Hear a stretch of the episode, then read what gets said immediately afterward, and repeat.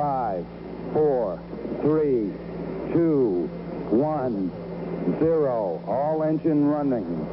Liftoff. We have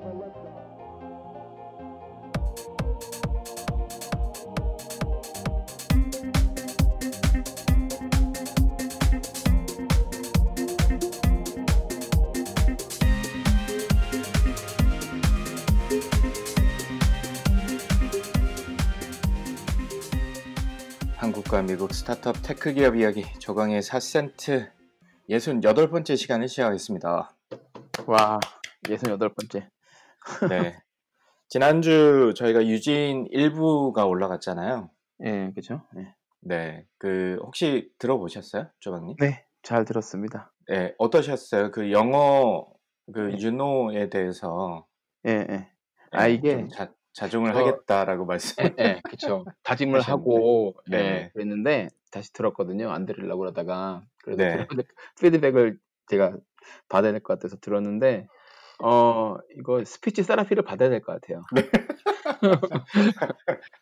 안 쓰려고 했는데, 아, 처음부터 막 쓰더라고요. 쓰고. 아, 중간에 이제 안 네. 쓰려고 노력했던 부분이 있었는데, 예, 네네네. 그때 이제 조금 안 쓰다가, 네. 많이 쓰고 나중에 그래서 제가 회사에서 이제 요즘에 줌 미팅을 많이 하니까 네. 네. 한번 줌 미팅 할 때 제가 호스트일 때 한번 녹음을 해봤어요. 줌에서 녹음을 아, 예, 예, 예. 네.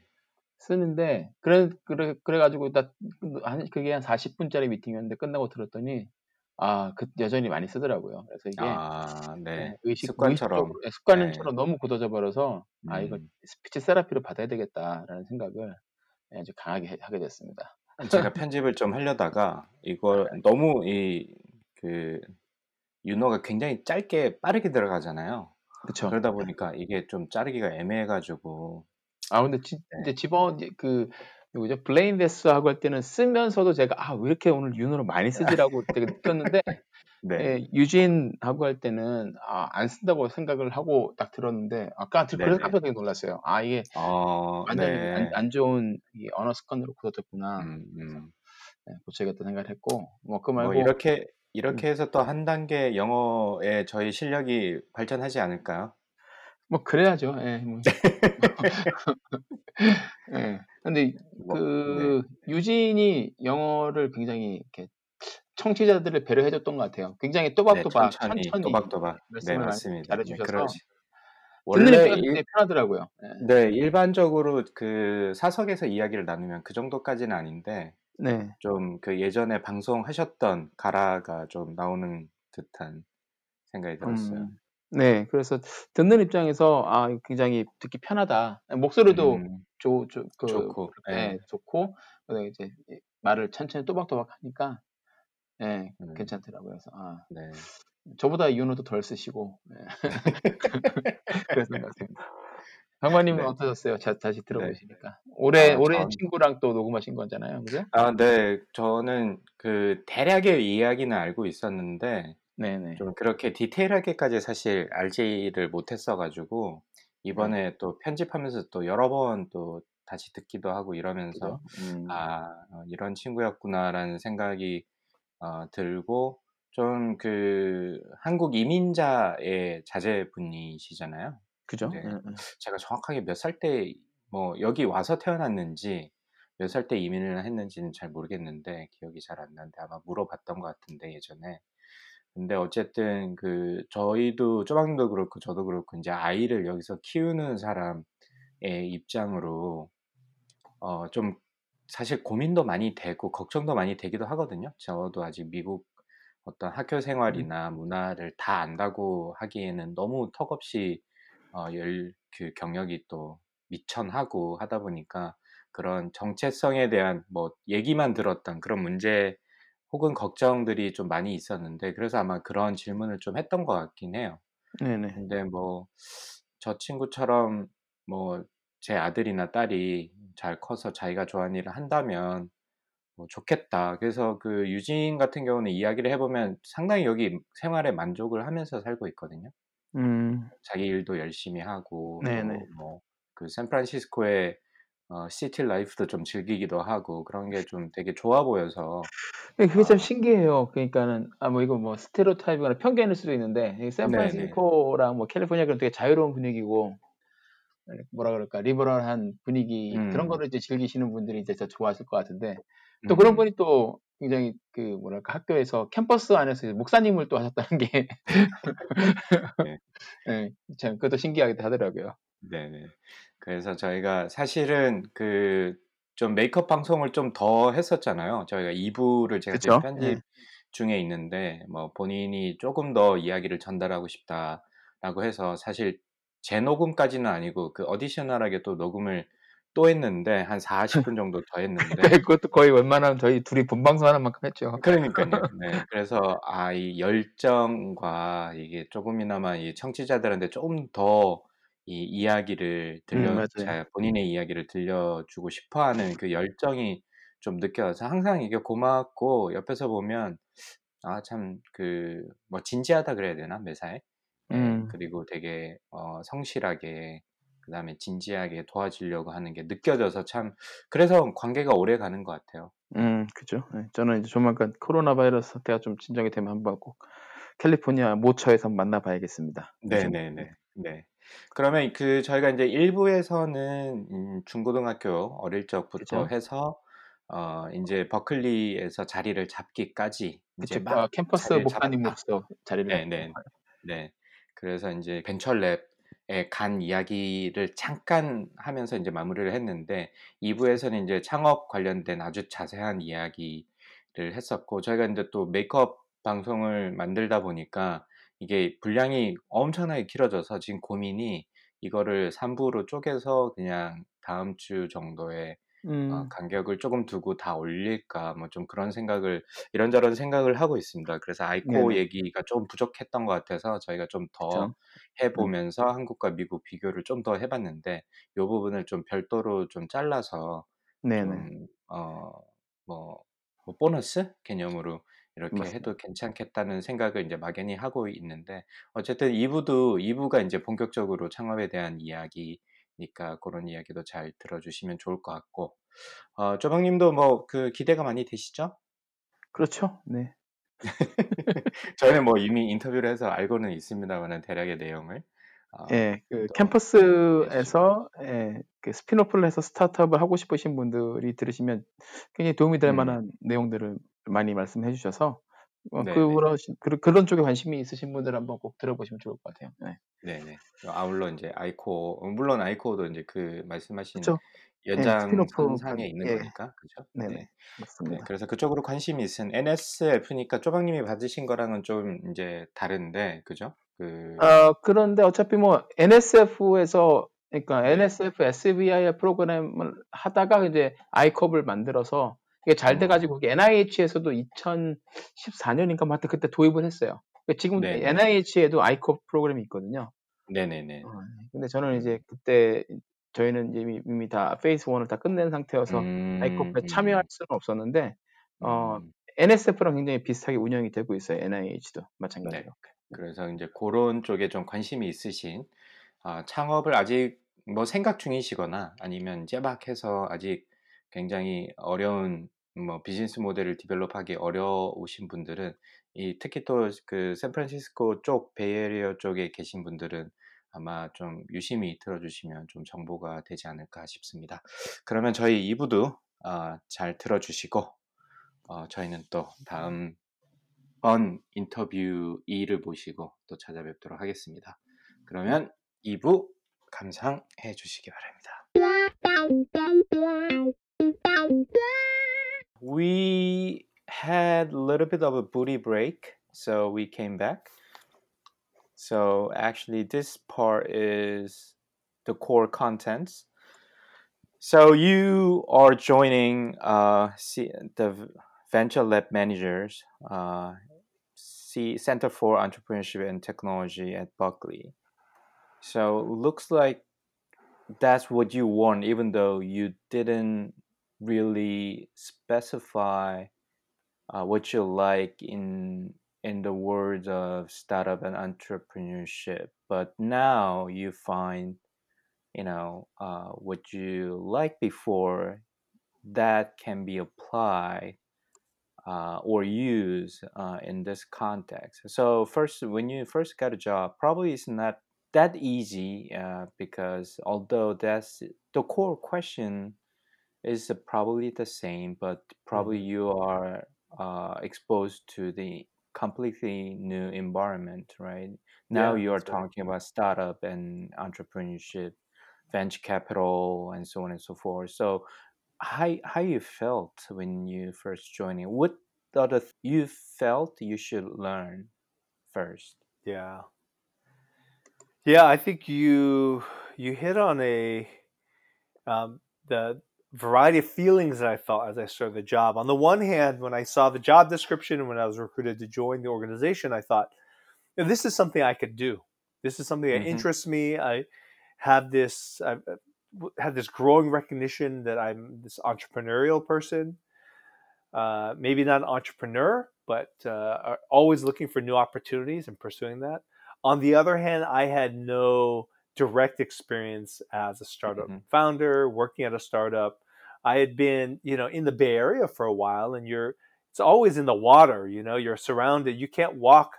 You know, uh, you can't walk three minutes down a San Francisco street without running into someone who's who's doing some startup. um, Right. so, in that sense, I had some exposure, but it was very indirect. Mhm. So I had to, I had a lot to learn um, coming in, and and what was encouraging for me was that um, the uh, director who brought me in uh, had confidence in me, uh, partly because he had actually um, known about the the campus ministry that I had run at Berkeley. When I was a pastor at the Berkeley campus, he was aware of our group and um, had had a good impression about Mhm. uh, our group and how it was run. Mhm. So he felt strongly that I could learn everything I needed to.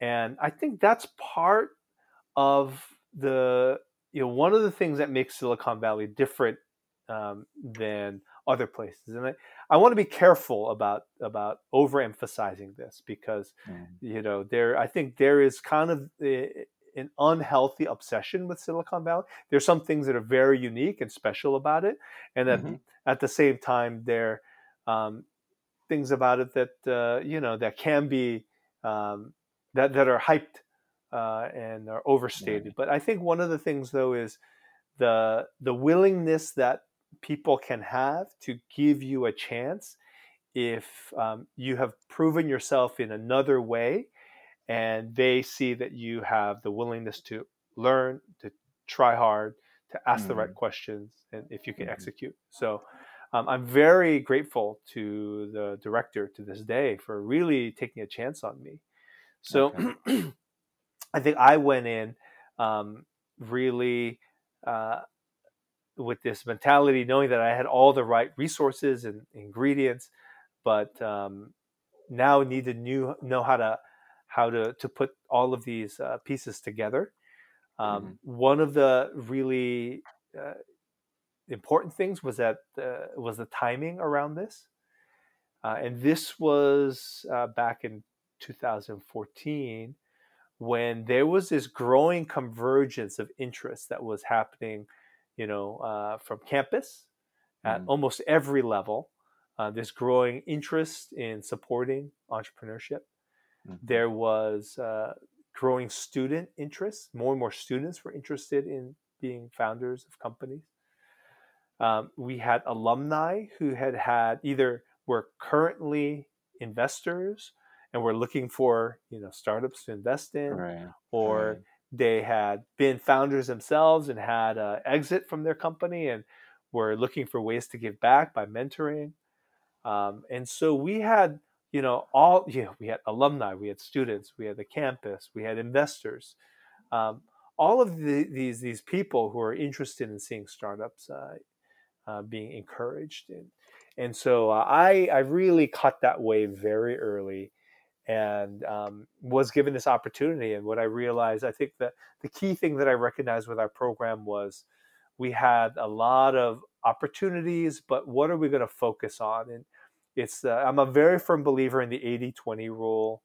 Mm-hmm. The the you know spend 80% of your resources on 20% of of your programs or um, but it's focus right and that's uh, that's what we preach to our startups is you have to focus on the, the Mm. to find the right opportunity first and then you have to focus on it and so for me it was like um, we have this space we had a lot of students hanging around we had students working on their startup which was fine but i said what's missing in the ecosystem and what i found was there's that that last step before you raise from an investor was really challenging for startups Mhm. um, they uh, there were a lot of startups that were you know investors that were kind of poking around and expressed interest in funding startups but they weren't actually writing a lot of checks Mhm. and uh, part of it was they wanted to see startups that were more than an idea more than you know a minimal viable product some early prototype they can show more than like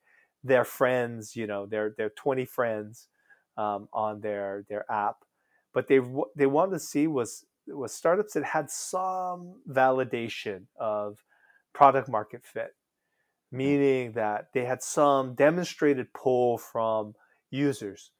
Um, in some cases they may uh, be um, uh, using an app for free but in some cases you know they may be there may be paying customers um, but what proof do you have that people really want that's what investor wants to see Mhm. and uh, very few startups from the university had that. So um, the thesis I had was, you know, can we create a program that really focused in on those companies that at the cusp of being able to raise um, uh, funding, either from angel investors or VCs, but basically private outside capital, not their own uh, friends and family and their own self uh, funding. Um, what can we do to get those companies over the edge? And, and the thesis was if we could um, pull together a couple of key resources, and the one that I identified was the most valuable was a, a network of vetted uh, mentors who could invest three months in working with these companies uh, closely, and then find the companies at Berkeley who are right at that stage where they had some validation of product market fit but we really wanted to grow their numbers uh, to basically develop their MVP and also uh, demonstrate that there was a pull from their market, their target market. That um, that if we could uh, bring those together along with you know VCs and, and investors, but the key was that those teams and those mentors bring them together. We could accelerate the growth of those companies to help them um, uh, raise their first uh, uh, investment, private investment, Mhm. and uh, and so that was the thesis, and and we proved it, which was which was uh, awesome within the the first batch. Right. Mhm. Oh, I see. So you describe what you did, uh, what you actually focused as soon as you joined uh, this uh, CET. Currently, the name is Star Sutardja. I never pronounced this properly, right?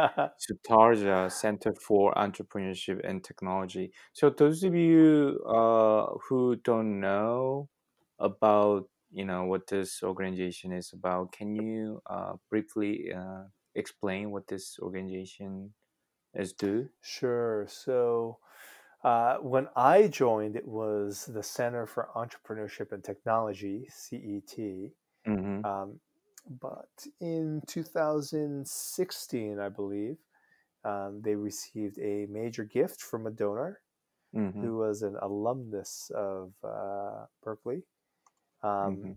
who endowed the center, and his name was uh, Pantas Sutardja. He was a co-founder of Marvell Semiconductor, Oh, and so the uh, center was named after him and his wife. And the now SCET, um, their mandate is to provide uh, um, curricular training, like classes. Their Mhm. core mandate is to provide classes that teach uh, uh, students in what they call the Berkeley method of entrepreneurship, Right. um, which is taking a couple you know best practices and packaging them together in a format that can be delivered in a classroom setting um, for students to learn the key skills um, that will prepare them to be you know entrepreneurs. Uh, but one of the programs was the uh, Venture Lab, which was Mhm. the uh, startup incubator, and then the Delta Prize was the program that uh, I had launched, which was uh, on top of the Venture Lab was this competition that essentially functioned as a pre-accelerator, which Mm. took these companies that had some um, some active users or customers, and um, and then we uh, basically provided all the resources that, that an accelerator would, um, mentoring uh, from experienced entrepreneurs, uh, you know, office hours with uh, investors, um, legal resources, other things like that. So, um, so yeah, what I was running was a program Mm. um, within the, the center um, that was focused on on actual startups, not just student projects, um, Mm. but actual startups that were ready for for uh, Okay. investment. So for your during your tenure uh, in SCET, what was the most challenging things you faced? Because the reason I'm asking this Mhm. question because you know if you're talking about the the organization like SCET in Berkeley, probably you're located in the Silicon Valley and the lots of the venture capitalists around, and you are like in the heart of entrepreneurship ecosystem Mhm. in the globe. So you seems like uh, compared to what I had in in UNIST, which we don't have anyone actually but compared to that you have really resourceful right and probably you draw the many attention by the students also really motivated so i i'm just curious what was the most challenging thing? Are you basically saying that anyone could have done my job? No, I'm kidding. yeah Um, that's my intention you are right in so many ways that it, being uh, where I was uh, provided a lot of ad- advantages. Mm, Um, being at uh, you know the arguably the best public research institution in the world, uh, mm, being in Silicon Valley, um, really provides you know access to resources and, and talent and um, you know it's easy to get investors to want to spend uh, time with my companies um, you know early on you know couple, 10 years ago it have been really hard to get uh, an investor to spend uh, time uh, with Berkeley startups. Now, and you know, when I started my program, you know, I had uh, partners who were uh, were inviting them, were asking me to meet my companies, and and uh, you know, it helped that that uh, after our first batch, two of our f- first four companies uh, were accepted into the Y Combinator. So once we mm, had that kind of validation, then we had all these investors knowing that the program was really strong and that they right right knew that that that they would meet great companies. So, um, you know, so in some sense, it was it was pretty. Um, uh, all the resources, opportunities were there. I would say that that what they really needed was someone to be able to pull those pieces together in the right way. So a lot of it was the criteria that we chose. Um, so there were, I think, the key insight was really finding the most promising companies at Berkeley that Mm. hadn't been funded yet. That's Ah, really the key thing. Once they have funding, they don't need the Delta Right. Prize. They didn't need my program, and their investor will help them raise their next round of funding. Mm. So, um, so the hard part for me was one being able to find and attract those teams, ah, um, and then on the other side, I needed to find the best mentors. And to Mhm. attract the best mentors, I needed to convince them that I could attract the best startups. Mhm. Yeah, So I'm a creating a chicken marketplace. and egg thing. Yeah. Yeah, yeah. It's this matching, right? It's Right. basically like, why do you go to? Why do the these girls go to this club? It's because they know the hot guys are going to be there. Why the the guys go to that club? It's because they know the hot girls are going to be there. Exactly. So I had to. I was ba- I was the club promoter basically, and I had to make sure I got the hottest. Uh, you know, the I had some Setup. really legit, uh, uh, the really legit advisors and the really legit um, uh, startups. Yeah. Right. Mm. So uh, that was the challenge for me. Once I got that going, um, it was much easier because I Mhm. proved the model and I had demonstrated yes we could bring those two groups together. But that was the that's what I focused in on. And yeah, I talked about the 80-20 rule. That's where I spent most of my time focusing. The rest was was very straightforward after Mm. I did that. So I would say that was the most critical thing. Um, and I think what uh, you know beyond that, the the challenge was was uh, saying in some ways it's uh, it was trying to help the companies that we that weren't a good fit for our program, Mm. but um, were very promising, and that was kind of the next phase was um, knowing where to direct them to Okay. uh, the better resources. okay. yeah. Mm. Um, but uh, to to touch on the comparison you make, uh, I think one of the uh, to to Korea, Mhm. uh, you know, that ecosystem is is growing now, but much more slowly, and and and I think that was one of the reasons why I was interested in supporting UNIST because I saw there were some really good fundamentals there. There Mhm. was, you know, a willingness to hustle from the very top, Mhm. and then um, kind of a chip on their shoulder, uh, which can be, you know, create a lot of motivation for for entrepreneurs and and for the Mhm. university. They kind of had that chip on their shoulder and some good research and some talented students, and everything was done in English also, Right. um, right. so it was accessible. So I thought that um, that could be a place, but still, you know, there's what what you can't replicate, you know, in the rest of the world is just the close proximity and the high concentration Right. of all right. of these people. Right. Yeah. Right. Exactly. Since you're mentioning about the Korean uh, universities, including UNIST, so around that time you had a connection to the Korean universities, as far as I remember, correct? hmm So uh, can you uh, you know share with us how you get into you know UNIST? Uh, you know Jennifer actually approached you uh, Yeah. for other university you work with. Uh, you know how you get to know them. Uh, Yeah. So one of the things that stood out with UNIST was their willingness to actually move quickly and want to work actively on some programs. Um, I had because I'm coming from Berkeley. It was, uh, and I also had my own personal network at uh, Mhm. other universities. Uh, you know, all the top, um, Right. you know, ten universities in Korea. I, I know someone there, and was able to get um, meetings with uh, relevant people in almost every one of them. But um, the level of interest in actually, you know, partnering closely together was was strongest from UNIST.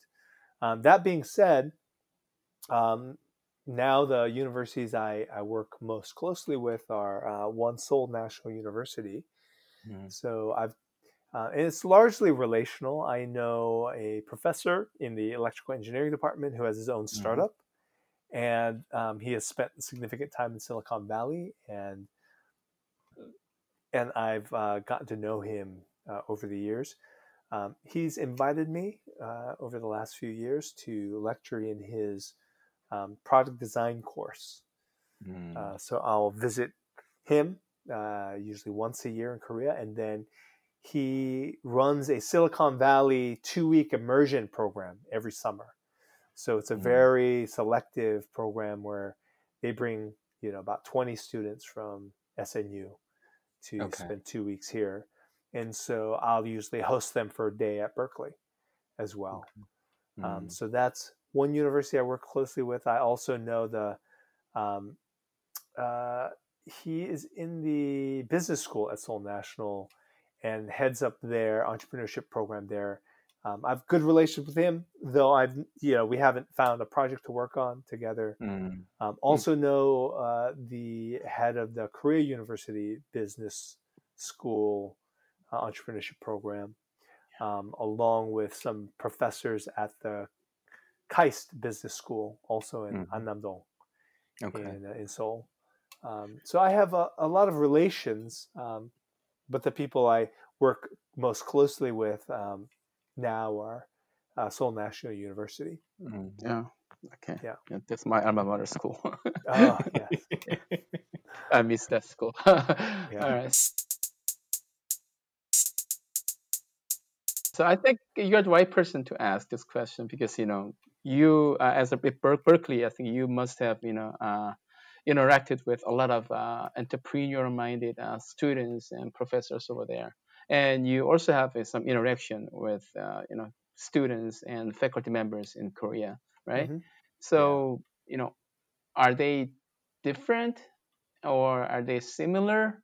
I mean, if they are different, you know, what aspect you, know, you see kind of big difference between the two groups? Between uh, Korea and Uh, the United States. Yeah, Yeah. yes, yeah. I mean, Yeah. just I think you know you have experience in both, you know, the society, right? So Yeah, I, yeah. Yeah. I, I would say um, that the Korean students have been impressed with their technical skills. I mean, their uh, engineering skills, coding skills, second to none, you know, and they can work very quickly um, and they can be very uh, collaborative. I think, you know, um, very collegial with each other. Mhm. So, in that sense, um, uh, technically as good as, you know, the students I've worked with at, at Berkeley. Um, I would say that uh, there the differences are tend to be a little more subtle. Um, Mm. But one is that a lot of the best entrepreneurs, uh, student entrepreneurs that I've met at Berkeley, have been working on. They've had side hustles. They've had small businesses since they were like they were making T-shirts Mm. or they're printing posters. Um, they were like flipping like uh, you know used uh, monitors or like tennis shoes on eBay when they were Mhm. kids. So they had you know always been involved in you know um, entrepreneurial activity, Right. and that's really rare to find in Korea, right? Mhm, mhm. um, where kids are encouraged or have even have any kind of opportunity to do that. So not all Berkeley students have that, but I, I saw that some of the best entrepreneurs actually had had a history of um, of uh, you know uh, working on on uh, some venture, um, even a, a small one. Um, and so that's one thing that I that I noticed that was that was quite different. Um, and I think uh, um, another one, which is you know subtle, um, but I think is necessary to point out, is that you know one of the um, metrics that uh, these Korean university startup programs are held to are like the number of quality uh, startups that are generated from their programs. And Kwang knows this well, right? Because you had to write this in the report. Right. Uh, And you know, Berkeley cares about it too because it's good for marketing. Right. But that's not actually like uh, you know uh, expectation. And in some ways, it's. I think that um, that as much as it's important for the Korean universities and government to promote startups, there's no formula. You know, you can't start a a student, you know, some kind of uh, some kind of class or incubator program, and expect to have all these job creating companies that are being created out of these student. These student startups are are, you know, there should be little to no expectation that they be successful. What you're trying to teach the students to be is be entrepreneurial and do that in a safe environment in college, Mm. and that that's um, really. Uh, uh, you know, um, there's like zero risk to failing, but Mm. we want to teach them how to, um, you know, basically we're teaching them how to learn to fail quickly and Mm. find a new idea, a better idea, um, better and faster. And I mean, expecting uh, students to have all these successful starts, I think, is is probably not a good metric to hold to. So, I think for the, I think the criteria really should be different. You know, having great fundable startups is is something that something like an incubator program like Delta Prize should be focused on. Right, that was what my goal was. But for an academic program, um, or for you know, kind of the the venture lab, the incubator space, it was very much like, hey, if you are ha- want space and you have this idea, here, come and work on it. Mhm. Um, and so, uh, just to put a fine point on it, I think the goal of the, the, the, the university should really be let's try and create a, a safe environment for students to learn to be entrepreneurial. And if we get some good companies out of it, great. So you know they can try, you know, and then even if they fail, they fail fast and learn something new, and then just come back and being more resilient, right? During Yeah. uh, when, when they are in school, because you know it's not actually that easy if they do that in society. When you know they get out of school, you know it's a lot more difficult than doing it Yeah. in school. yeah. Yeah. That's, I think that's a really good point. Yes. So, one other observation I want to share about Korean students and their entrepreneurial uh, ability is actually something that uh, someone at UNIST told me. He was a Spanish student who did his undergraduate and master's degree there. So he was an interesting guy because he both had a you know insider perspective as a UNIST student, but he was a Spanish and very entrepreneurial himself. Um, one comment that he made to me um, was unforgettable, and he said, um, "UNIST has actually uh, transitioned from being um, this, uh, you know, research institute to the official government-sanctioned IST, right, Institute for Science and Technology."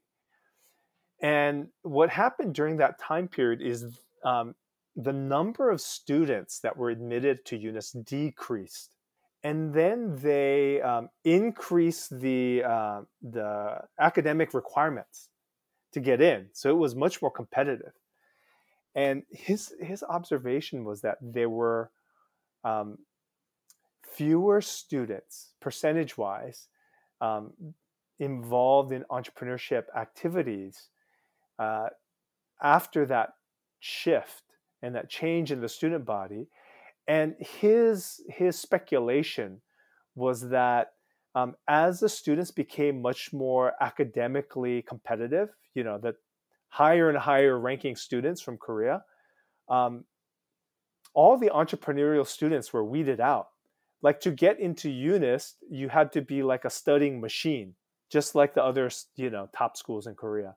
And the students who are studying machines are not the students who have the freedom to be more experimental and to be more entrepreneurial in their youth.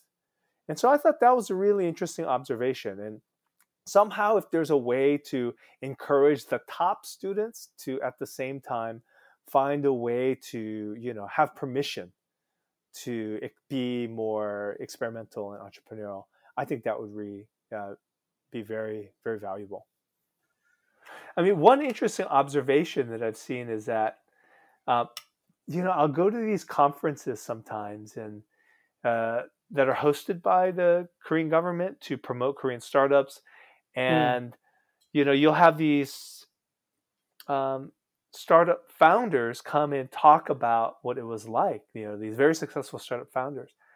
The most successful startup founders were not those who were products of these programs they were focused on really building a company, right? And hustling and mm-hmm. working and failing and trying something new and different. And uh, and they're acting entrepreneurial. Um, and uh, and sometimes I think that may, maybe a, a better way of putting it is, you know, there's a word of caution about being overly formulaic about thinking about how to create programs that promote startups. Mm. It really is thinking about let's create let's give them all the tools and all the the ingredients and all the resources but let them figure out what to build not tell them what to build or you know um, mm-hmm. i hope that's you know that makes it clear. I uh, do you guys have a what are your thoughts on that? Because i'm i'm, ho- I'm hoping I'm, I'm i'm communicating this. Yeah I'm just you know i totally agree with you because you know uh, you cannot you can you know uh, with providing all the necessary necessary resources and like education that's one thing. And then just guiding and dictating you know the direction is another thing.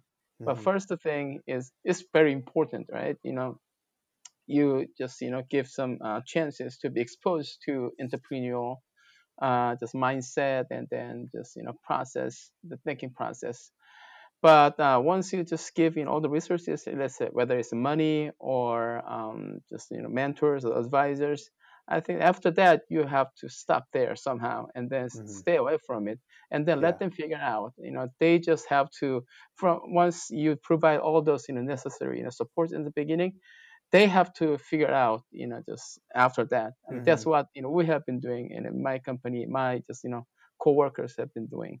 But sometimes you know yeah, this program managers they want to you know still guide us through then we say no thank you. Then you know probably just you know we may not really want to just follow your direction your advice. I mean, we'll just take you know into consideration right your mm-hmm. account your advice but that's it. It's one of you know many advices. We are going yeah. to make a decision. Even if we fail but that's you know we'll be responsible for that so yeah. I think uh, some the all the kind of supporting um, I said agencies, organization, they I think need to know you know when uh, to stop, right? So that's you know basically what I think. Yeah. Mm-hmm. So to me, since you are talking, we are talking about university level uh, education entrepreneurship uh, programs. So, I mean, I learned uh, from my mistake, which is the first year, for example, I recruited all the faculties hmm. to mm. be mentoring the student teams, which was a horrible mistake. and soon let them that, let them work in their faculty committees, right? yes, that's what we do yeah, again. let them talk and not mentor. yes. So uh, that's why from the second year I changed rather than even though we only invited one people, uh, which was uh, Gihong at that time, which he told the student, which I agree, was trying to motivate them, you know, uh, rather than understanding the tools and the formula, mm. because it may help to accelerate those process, but it's not ultimately uh, resolve your issue because your issue or problem is new. Mm-hmm. So, uh, so again, what he highlight uh, was, and also he told me a lot of time was uh, how we can motivate them to be persistent to focusing on their, you know, dream and goal.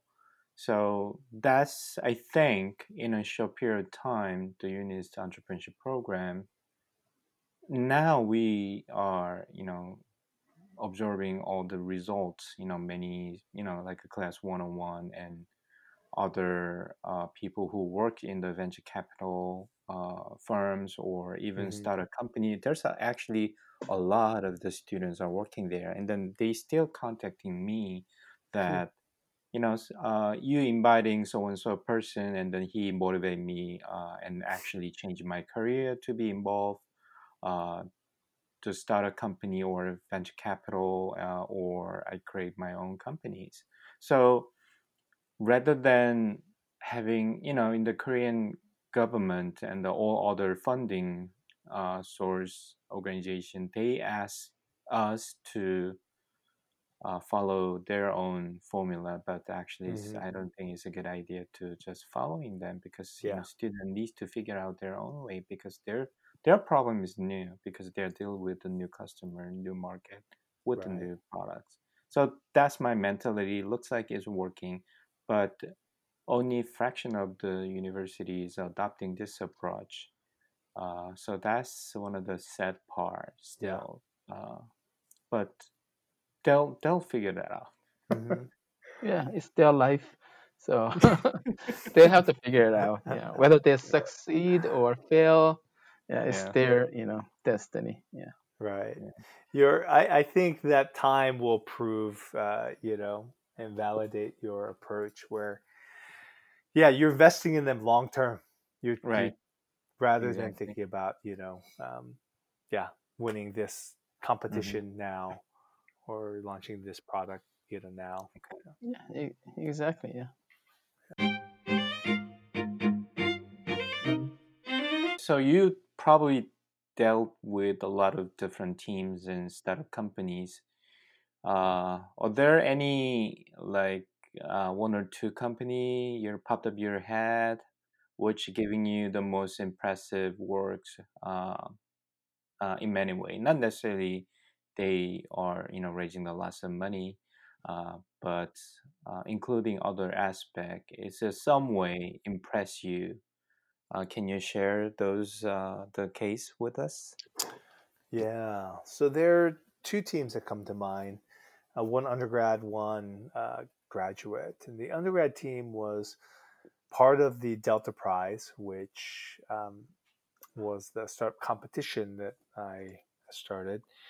And uh, they were hardcore gamers, um, also programmers hmm and also had had a long time interest in startups.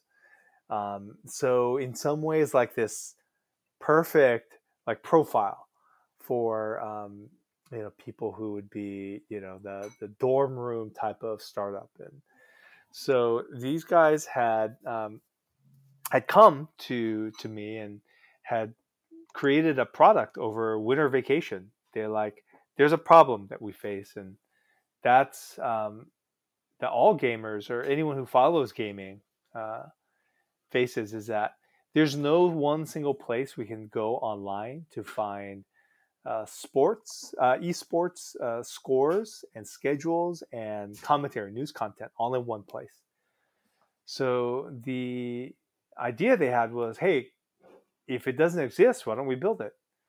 So they um, spent their winter vacation uh, building this uh, app, this uh, iOS app, and then posted it online uh, on the App Store actually. And within one month, had been downloaded ten thousand times, and they had not sent out any um, social media uh, posts. They had not uh, advertised at all. This was completely from organic searches, people going to the App Store and looking for esports apps. And what they realized was there's a pent up demand here. hmm So they spent, uh, you know, this was, and this was the exact kind of company that, that hit our sweet spot, right? One of those rare Mhm. companies Right. and they uh, joined our program. They um, rebuilt their uh, product, and then um, were going to launch it, and then ended up getting the Y Combinator. So delayed their launch to after they got into Y Combinator, continued building it, and launched it while they were in YC, and then. Um, didn't even raise. They pitched a demo day, but they didn't even have to raise because even before demo day, they had received investment from Riot Games, the maker of League of Legends, um, Oh. because that was their first product was focused on uh, League of Legends. So, Mhm. uh, and then they came back to Berkeley. Actually, and they they uh, rented office space in Berkeley and built their company in Berkeley. And the, all three co-founders were Berkeley undergrads, and and they were hiring their friends. Uh, and they, I think it was two years. Um, I think three years later, after joining my program, they were acquired uh, by Discord, which is a, um, a media company that, that has a focus on um, on esports. So that's a company that doesn't surprise a lot of us that that they were successful in many ways. Um, as much as we have these, you know, very famous undergraduate dorm room, you know, founders like Bill Gates and, and Mark Zuckerberg. They're they're iconic and yet rare. Um, and generally, you know, undergraduate startups are, are not strong candidates for uh, receiving right. venture capital investment. These guys, though, were exceptional because they had the profile. I mean, they were users, they were coders, mm-hmm. they were, um, you know, they had a long interest in venture capital uh, and in, in, startups. So um, they understood how to identify opportunity, to test their ideas, to, you know, um, to develop their uh, their MVP very quickly and to mm-hmm. get user feedback. All of that they they knew very well. So that was one. Um, the other startup was a founded by uh, two Korean graduate students, mm-hmm. and uh, you might have heard of. Uh, I'm sure uh, uh, uh Sungwon has heard of uh, CRISPR, yeah. Um, the gene editing technology that was invented at Berkeley, and this is a startup that has developed a method to deliver the protein that actually edits the um, the genetic material, the DNA of cells, in the human body. That's really the the a huge challenge. Is CRISPR is used very uh, readily in the lab setting, but how do you actually do this in in someone with a disease?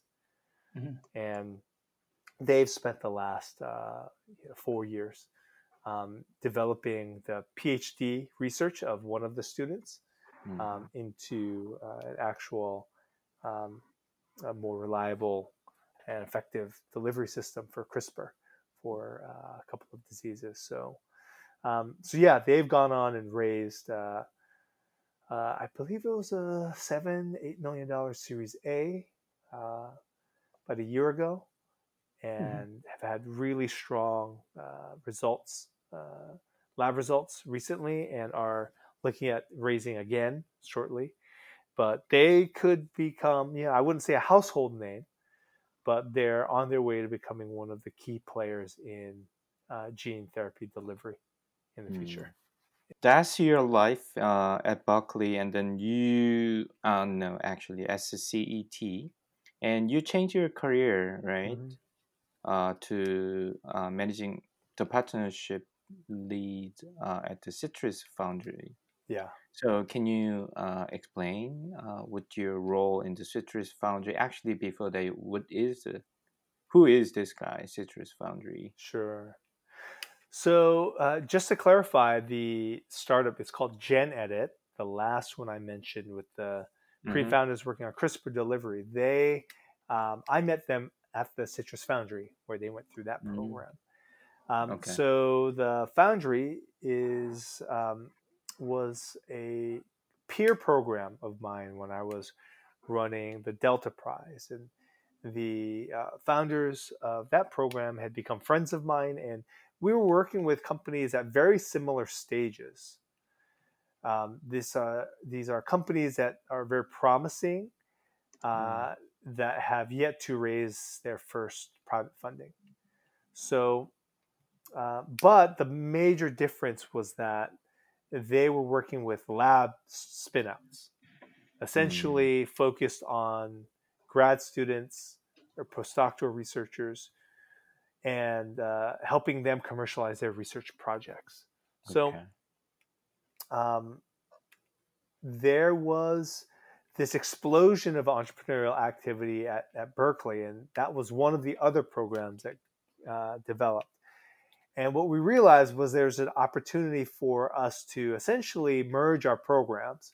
One of the key things that I had done, as I mentioned previously, was really build out um, like a a network of of killer you know mentors, um, right. many of whom I continue to work with today and, and are friends of mine now. Uh, but that's something that they had, uh, you know, a network of mentors, but had not developed something as focused as as my program around, um, you know, this mentor match program where we identified mentors who are willing to commit three months to working with a, one particular company. Mm.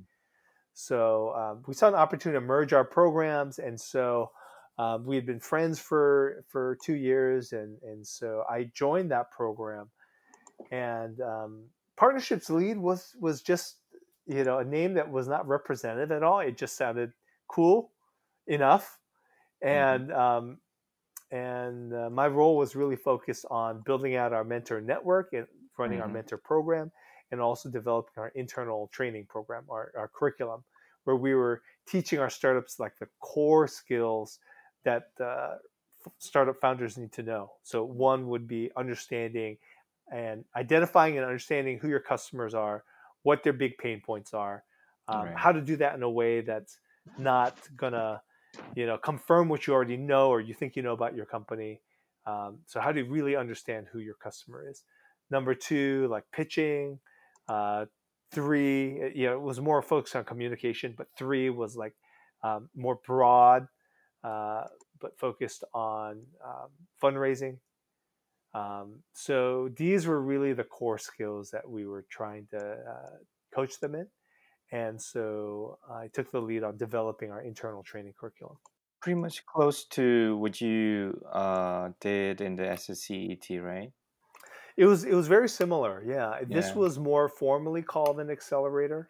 Mm, Um, the key differences were we worked with them for a longer period of time. So it was a uh, 12 month program. Six months were, were more focused. The first Okay. six months were weekly meetings, and then the last six months were meetings as, as needed with the teams. Um, and then the other key thing was we're focused on research projects, essentially uh, deep tech startups. These were startups that were working on like uh, delivery of, of CRISPR or using um, you know machine learning to do predictive maintenance on mm, um, on uh, factories, on machinery, key machinery in factories to reduce downtime mm. um, or uh, in some cases it was a it was a machine, uh, a robot that actually made uh, coffee and breakfast sandwiches. Mhm. So these were the types of uh, startups that really focused on deep Okay. tech, breakthrough Okay. technology startups. Right. Yeah. Right. So for the uh, Korean university, so especially when we talk about graduate students, how they commercialize their uh, research idea into the startup or business idea. So for the Korean students, they have uh, many reasons why uh, the graduate students are not really dive into the entrepreneurial ecosystem, although it slowly changed now. For the US, the students in the US, Yeah. what are the biggest challenges for them uh, actually preventing them uh, to commercialize their products, Hmm. uh, commercialize their idea into the business? I, I think the biggest problem for um, for undergraduate founders. So I'll, I'll, I'll start with by saying undergraduates is that Mhm. um, is the opportunity cost. Okay. So for an engineer who's coming out of Berkeley, their first year salary is easily over a hundred thousand dollars. hmm and for them to be able to walk away from that to work on a startup that's you know unknown and uncertain Right. uh, even if they could raise funding is Mm. um, you know there's no guarantee you know even Mhm. if you're funded that, that you'll be successful um, so that's the that's one of the biggest challenges um, i would say for deep tech founders these are graduate students um, i think there are a couple of hurdles. One is I, I think the opportunity is bigger than ever. I think people recognize that um, you know internet startups uh, a lot of that space has been gobbled up. And there's a lot of uh, you know tech startups like google and facebook and amazon and and microsoft and the rest that Mhm. are dominating um, you know the it space and so when you're thinking about uh, the future big startups uh, a lot of people are looking at bio uh, Mhm. related startups, even therapy. So you have a lot of traditional uh, VCs who have moved into, you know, the first investor in that CRISPR um, gene editing, uh, CRISPR uh, gene editing therapy company was uh, was Sequoia, Mm. um, who typically don't invest in bio, but you have a lot of those VCs moving into that area because that's where the big exits are going to be in the future Mm. um, around based on these deep technology breakthroughs. So the opportunity is bigger than it's ever been. I think there's uh, uh, there's there's proof of that. That being said, the, the challenges are number one. You know, uh, just because you have a, a interesting technology doesn't make it um, a great startup idea. right. Um, uh, technology is not a product, and so what I do now with we'll get there, but uh, with I-Corps is really train academic researchers to translate Mhm. um, their technology into a product, into something that creates value for their users. So um, that's one thing that, that a lot of founders, uh, academic founders, not used to. Um, they're used to publishing papers Mm. on discoveries that uh, no one has made before. But just because it's new doesn't mean it's it, it doesn't mean it's valuable. Mm. So that's one area that they're weak in. The other area is uh, there just tends to be a lot of technical risk I um, see. Yeah. around those types Right. of startups. So, Right. um, yeah, and they take a lot more money and a lot more time. True. Yeah, I true. agree. Yeah. So we'll have a smooth transition toward your current job, which is uh, program director. Is it correct? Yeah. Program director of the I-Corps program in the Bay Area. So uh, probably many of the audience knows about this I-Corps program already. Uh, but can you uh, briefly explain about what this program is all about, and then since when uh, you uh, were involved uh, in this program? So I joined I-Corps four years ago, and so I had a joint appointment um, between the CITRIS Foundry and the Innovation Corps program, um, and it was an ideal um, situation that I was in because Mm. these resources Mm. are very complementary. Right, Um, right. and uh, the program is based on uh, Steve Blank. He's a very famous uh, Mhm. um, entrepreneur, now startup guru, who's written a lot of books, um, Right. eh, where he promotes uh, his lean launchpad startup method, which is this whole methodology around how do you validate or invalidate your startup idea before you actually build your company. That's Mhm. really the idea. And and what we basically t- tell our companies is, you know, even before you, um, at the very start of, of launching your company, at least half of what you think is true about your customer, about your business model, is wrong. At least Mm. half. But you don't know which half it is. Right. So how do you actually uh, figure out what's what's broken and what's what's wrong and what's right, and where do you build on what's right, and um, and pivot toward uh, you know a more sustainable uh, business model or the right target customer. So our program is really designed to work with the most early stage customers and these skills are applicable for any startup at any stage but Right. uh, we feel like we can have the most impact at the very earliest stage. Mhm. So we run this training program once a month at Berkeley. And then there's a national version of this program, which is run by the National Science Foundation, that's offered uh, quarterly.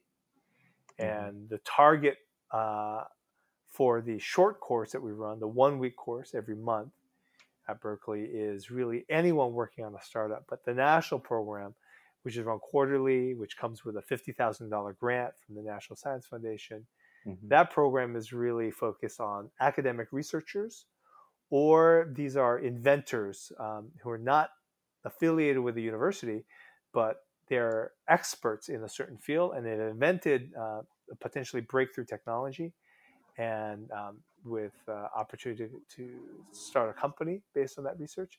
And so we can we can support those types of founders as well. Yeah, yeah. So I-Corps, you know, just um, we briefly also introduced this program at last year uh, in this podcast as well. So uh, you know, I-Corps and also SBIR. So uh, as a director, you know, do you you know normally recommend uh, your you know uh, startup companies to apply for uh, either SBIR or you know I-Corps programs, or just you know ask them Mhm. to just directly go to VCs, you know, to just uh, raise first money, initial money. Yeah. I just you know wanted to ask you as a you because Yeah. you are a director at you know uh, Berkeley, you know, just you know, Yeah. NSF, uh, SBIR, and also I-Corps program. So, what's your perspective on that? Yeah. hmm The SBIR program is such a unique program. And I say this because um, when you talk to investors and you say, you know, I have invented X, and you know, I've identified a very promising, um, you know, application for for this, and um, I just need, you know, a half a million dollars to prove that this can be done. Mhm. VCs are like, um, that sounds amazing. Come talk to me after you you get someone else to fund a hundred, uh, you know, five hundred thousand dollars of of R and D. Yeah. Um, and and if you go to NSF and say, you know, I've got this great invention, this market opportunity, I just need a half million dollars to do R and D. They're like, we love it. Um, we love technical risk. Um, we Yeah. love something that's never been done before. Um, and uh, you know, uh, VCs are very comfortable with business model innovation, but uh, they're very, very often uncomfortable with funding, you know, fundamental R and D. Yeah. Um, and that's a particular role that, that the SBIR, NSF SBIR, but all the SBIR programs uh, play. Um, I get a little bit annoyed when I have teams that want SBIR funding, Mhm. uh, but they don't have a technology uh, innovation, Mhm. but they just want non-dilutive funding. And you know, they you know Yeah. basically they don't want to give up equity, yeah. and I understand why that's attractive. yeah. but I, you know, I'm a little annoyed, and I say, you know, go somewhere else. Yeah, NSF will, yeah, don't waste your time uh, exactly. for this. Yeah. The, Yeah, the program was not designed, you know, to support those type of you know this company. yeah, Okay. Yeah, I, I, I, I totally agree with you know what you just you know said about the program. Yeah, that's what I also have learned you know since 2011. Yeah. And you have you've received uh, NSF.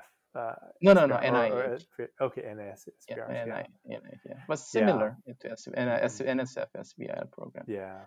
Yeah. So I'm such a fan of the SBIR program. I actually um, saw a need on campus. We needed, we had a lot of people who um, were great fits for SBIR, but had never worked with NSF before and didn't know how to write these proposals. Mhm. Yeah, it is Um, some you know, special skill It, at the it's beginning. true, yeah. It's yeah. a very unique skill that's useless in, for anything else other than writing grants. yeah, Um, so, so what I did was uh, created a um, a workshop um, Mm. on campus, and we ran it uh, three times at the UC Berkeley, um, Oh, where we trained uh, um, uh, innovators in how to write these proposals. Okay.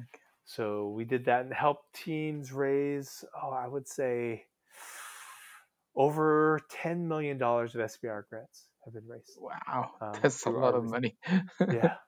Yeah. And also, you know, like you mentioned, it's all non-dilutive, right? So Yes, exactly. you don't give up any equity of that. Yeah. So I mean, just you know, SBIR, uh, just you know, um, so I mean, great scientists, engineers. There are many great scientists, and engineers in Berkeley, but you know, great scientists, you know, do not always necessarily make you know good entrepreneurs, right? Vice Mhm. versa.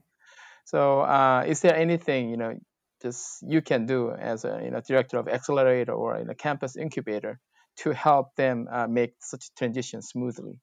I think one of the most important um, things that we do is, uh, you know, we touched on this earlier, but teaching them to be entrepreneurial. uh, teaching them how to do customer discovery, um, teaching them how to you know run experiments to validate or invalidate more importantly their Right. ideas teaching them how to fail fast. Um, and i say this because when we run I-Corps we actually expect more than half of the ideas to be what we call no-goes. Basically this is a great research project. You have amazing publications. There's no business here or there's no business here yet Hmm. um, the market's not ready or there's a you know there's an adjacent com- technology that has yet to catch up you're too early in Mm. some cases or the regulatory environment you know someone was working on on um, you know remote recharging of drones drones don't have to land to be recharged um, it's like but until you have a beyond line of sight kind of uh, regulation that allows you to fly drones beyond where you can see that's really useless so um, most of the ideas will not result in a startup but what we want to do is train them still to be entrepreneurial. So there may be a new idea. Um, it might not be their their invention, but they may go to a startup someday, or it might be they go to work at a company and eventually another idea that they have they identify uh, a need an opportunity uh, down the road. So I think that's what we are, are trying to do, and um, that's aligned with the NSF mission as well, largely because they recognize that the majority of, of uh, PhDs will not go on to become uh, professors. Mm.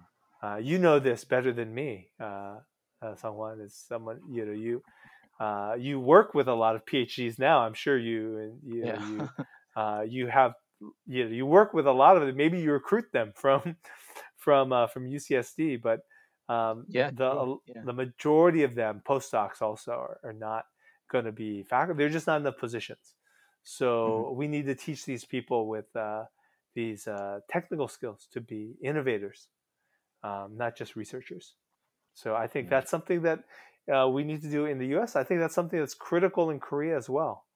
Right. Um, Also, it's, it's Yeah. do it do it you know earlier is better because you know great scientists engineers you know somehow they're stubborn. I mean they need to be stubborn yes to become a good engineer, a good scientist. Mhm. But uh, yeah, because teaching them is uh, really difficult.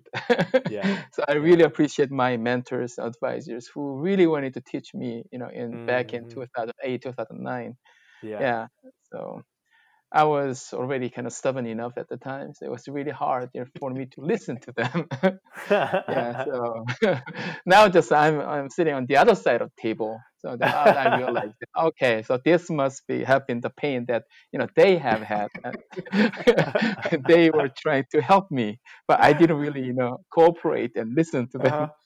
So yeah, so now I realized, yeah, okay, so you know, just earlier, I mean, it's it's really so it, that's why it's at the university uh, also uh, accelerator, incubator, and on campus, uh, their job is really important, you know, to create Yeah. such an environment, right? So they can be exposed, Right. you know, to those envi- uh, uh, as that you know, the entrepreneur, you know, entrepreneur entrepreneur ecosystem earlier than later, so they can just you know That's right. think of that as an option, right? Live it as an option in the future. So that's, That's I think really important. Yeah. Yeah.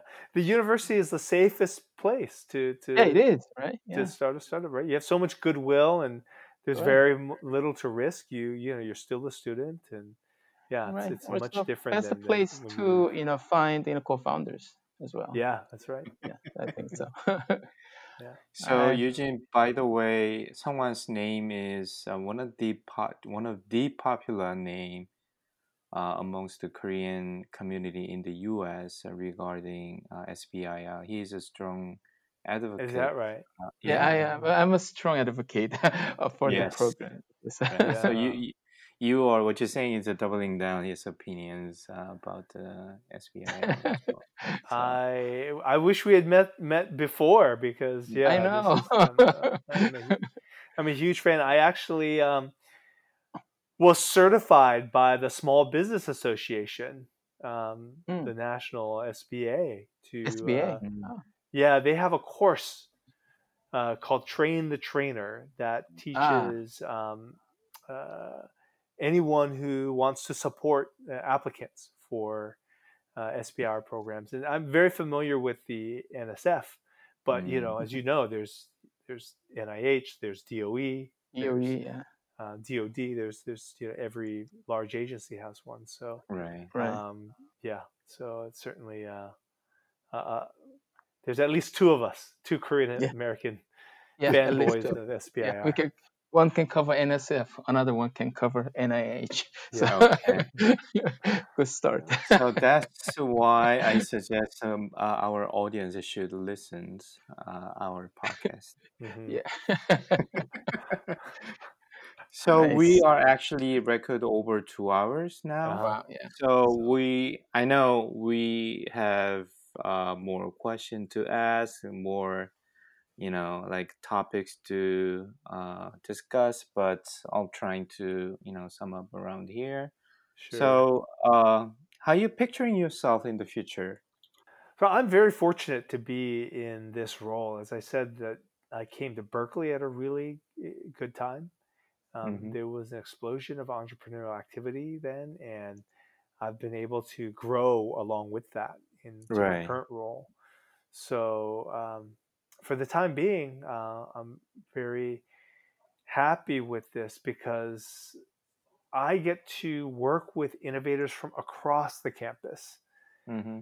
So, you know, I-Corps is not limited to any specific discipline. Mm. Um, and I work with not only Berkeley uh, teams from, from UC Berkeley, but also I have a regional mandate. So Mhm. um, I have a partnership with, uh, with Stanford University and increasingly getting more and more Stanford startups. Work Mhm. with startups from UC Santa Cruz, UC Davis, UC Merced, all the NorCal research universities. So Mm. um, I really am enjoying the fact that, that uh, you know we're we spent most of our time at Berkeley, uh, establishing a program at Berkeley for a long time, but now we're expanding our reach Right. um, beyond that. So um, uh, so in that sense, um, it's a you know few better places to be than than Silicon Valley for something like this.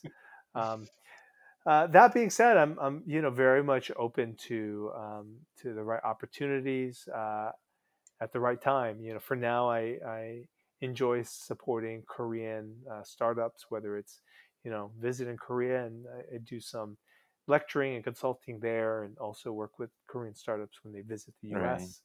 Um, so uh, you know, as I mentioned before, uh, in the previous hour, uh, when I left Korea, I said Korea is going to be a part of my life uh, in the future, and Right. and I made sure it was, and and so I do stay continue to stay connected with Korea.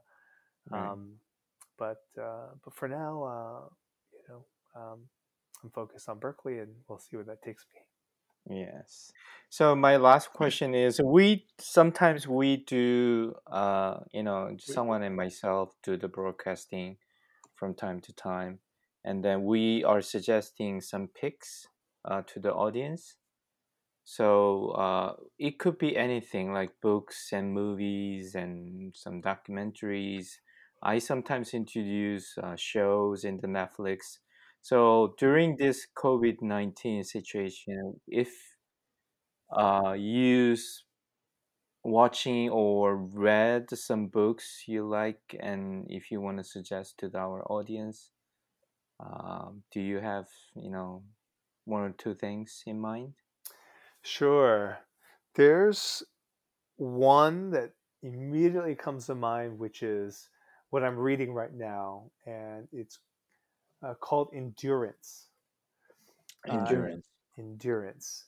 Mhm. And it's actually a uh, book that's written about a very kind of well known uh, story about a British explorer Mhm. who made an attempt to cross the Atlantic or the Antarctic, Okay. the Antarctic. Antarctic continent by foot. By that was foot? his Huh. by foot. That was his Okay. goal.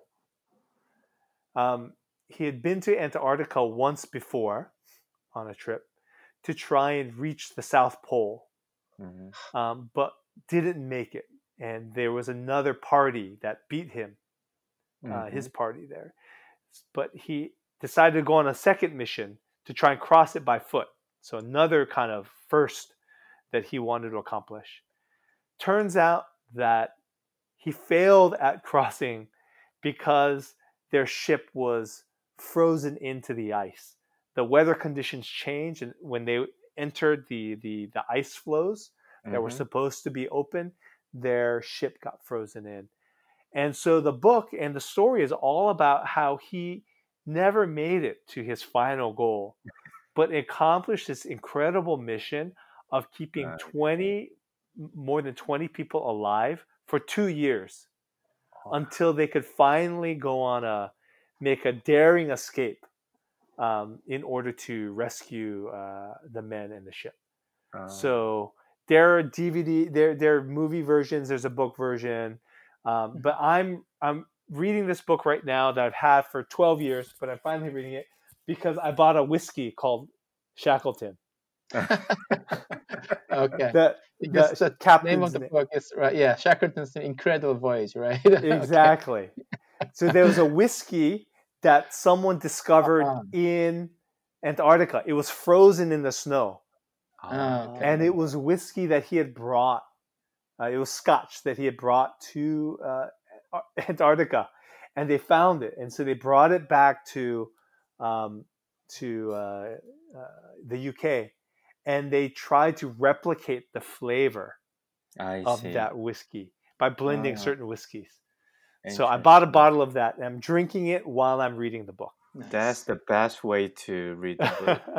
Yeah. I strongly Uh, suggest that someone to try it. Uh, nah, I don't think I can really do that, but I'll try. Yeah. All right. Yeah. and then the s- second Yeah. thing I'll, Okay. I'll, I'll recommend uh, is a book called Never Split the Difference. It's a book on negotiation. Okay. Yeah. And I like it because it doesn't really, I mean, it talks a little bit about some of the, the techniques and the formulas, but it really is based on these deeper principles about empathy and about customer discovery and about asking, uh, you know, open-ended questions, calibrate open-ended questions to draw out information. So it's really um, a different approach to um, to negotiation that's really based on uh, being an active listener and understanding the other person's position. So Okay. something I recommend any any startup founder, but anyone in life to really uh, skill to master. All right. Yeah. Okay. Great. Thank you. Someone, by the way, do you have any picks after last uh, episode? No, I'll save it for our next in ep- Okay. episode. Right. That's because clever. you know, yeah, that's yeah, Eugene, you know, they made you know two picks already, so that's pretty Yes. good. Oh, you're teasing me. Now I have to listen to the next one. I yeah, know. I know. Every every week, you know, he and I make you know just uh just one suggestion each. So yeah. all kind of different stuff. So You'll be surprised. Yeah. you need to include something. I want something from at least one of you. So I actually save it for uh, our my next um, the episode. Okay. I, I'll try. Okay. I recently uh, watched the movie called Dark Waters. Dark Waters. Mm. Yes. It's about the DuPont story. DuPont, Yeah, the DuPont. company. Yeah, company. Oh, And maybe you heard the term called the forever chemicals. So it's one lawyers who are fighting against the DuPont and oh it's they released it, ongoing. Yeah, it's it's an ongoing Hmm. uh, process, and I think it's uh, like common plot uh, in like a cliche uh, in different contexts. But I think whenever I watch uh, this type of movie, I admire how one crazy, persistent individual Mm. can change the world Mhm. and bit by although they cannot dramatically change it, they are changing a little bit. But when we accumulate those efforts, actually, the world is moving forward uh, for the Mhm. better place. So when after I watching this movie, I felt really like sad and you know blue sometimes. But uh, I mean, it's worthwhile to spend around the two hours uh, actually understanding what happens at hmm DuPont. You know, Was uh, Tim Robbins one of the what? actors? Uh, yeah, it's right. That Tim Robbins, yeah, is one of the actors. Yeah, Tim Okay, yeah, I did see a clip Anne from it. ha- yeah, yeah, Anne, Hath- Anne Hathaway and Kirk Mark Ruffalo. Yeah, uh, strongly suggest to watch this movie, Okay. Dark Waters. Dark Waters. Thanks Okay. for the reminder. Thank reminder. you. Yeah. Okay, so now you're happy. Yes, I'm satisfied now. So Now that I don't need I to have- listen to the next one. Yeah. Oh, okay. You No, know, I I need need to to hear uh, someone. So Yeah, Yeah, that, that means I have to prepare another one. All right. So, uh, Eugene, thank you for spending more than two hours with us. Almost three hours. this is quite a while. Yeah, but Yeah. So, how you feel? oh, it was good. You, you know, uh, revisiting your whole life, although we only spent the two more than uh, two hours. you guys were very generous with your time and it's um, i think being a good interviewer means asking you know calibrated open-ended questions is how i'd like to describe it it's like Mhm. it there's a direction but you give space Right. yeah. and and you were very uh, i think the target the, the questions were well targeted and you gave me a lot of space to to think out loud and to talk about my story and to Yeah. kind of you know show the connections between the components of my story so yeah it was it was good i i definitely enjoyed it All right, man. Thank you for spending more than two hours again. you know Yeah. my most exciting friday night in a long time so Uh, okay. Glad to hear that. Thank Yeah. you. All right. Someone also, thank you for your time. no, thank you for your time, Gongok, and uh, yeah, just I- uh, I- inviting uh, Eugene to the interview. It's one small step for man, one giant leap for mankind.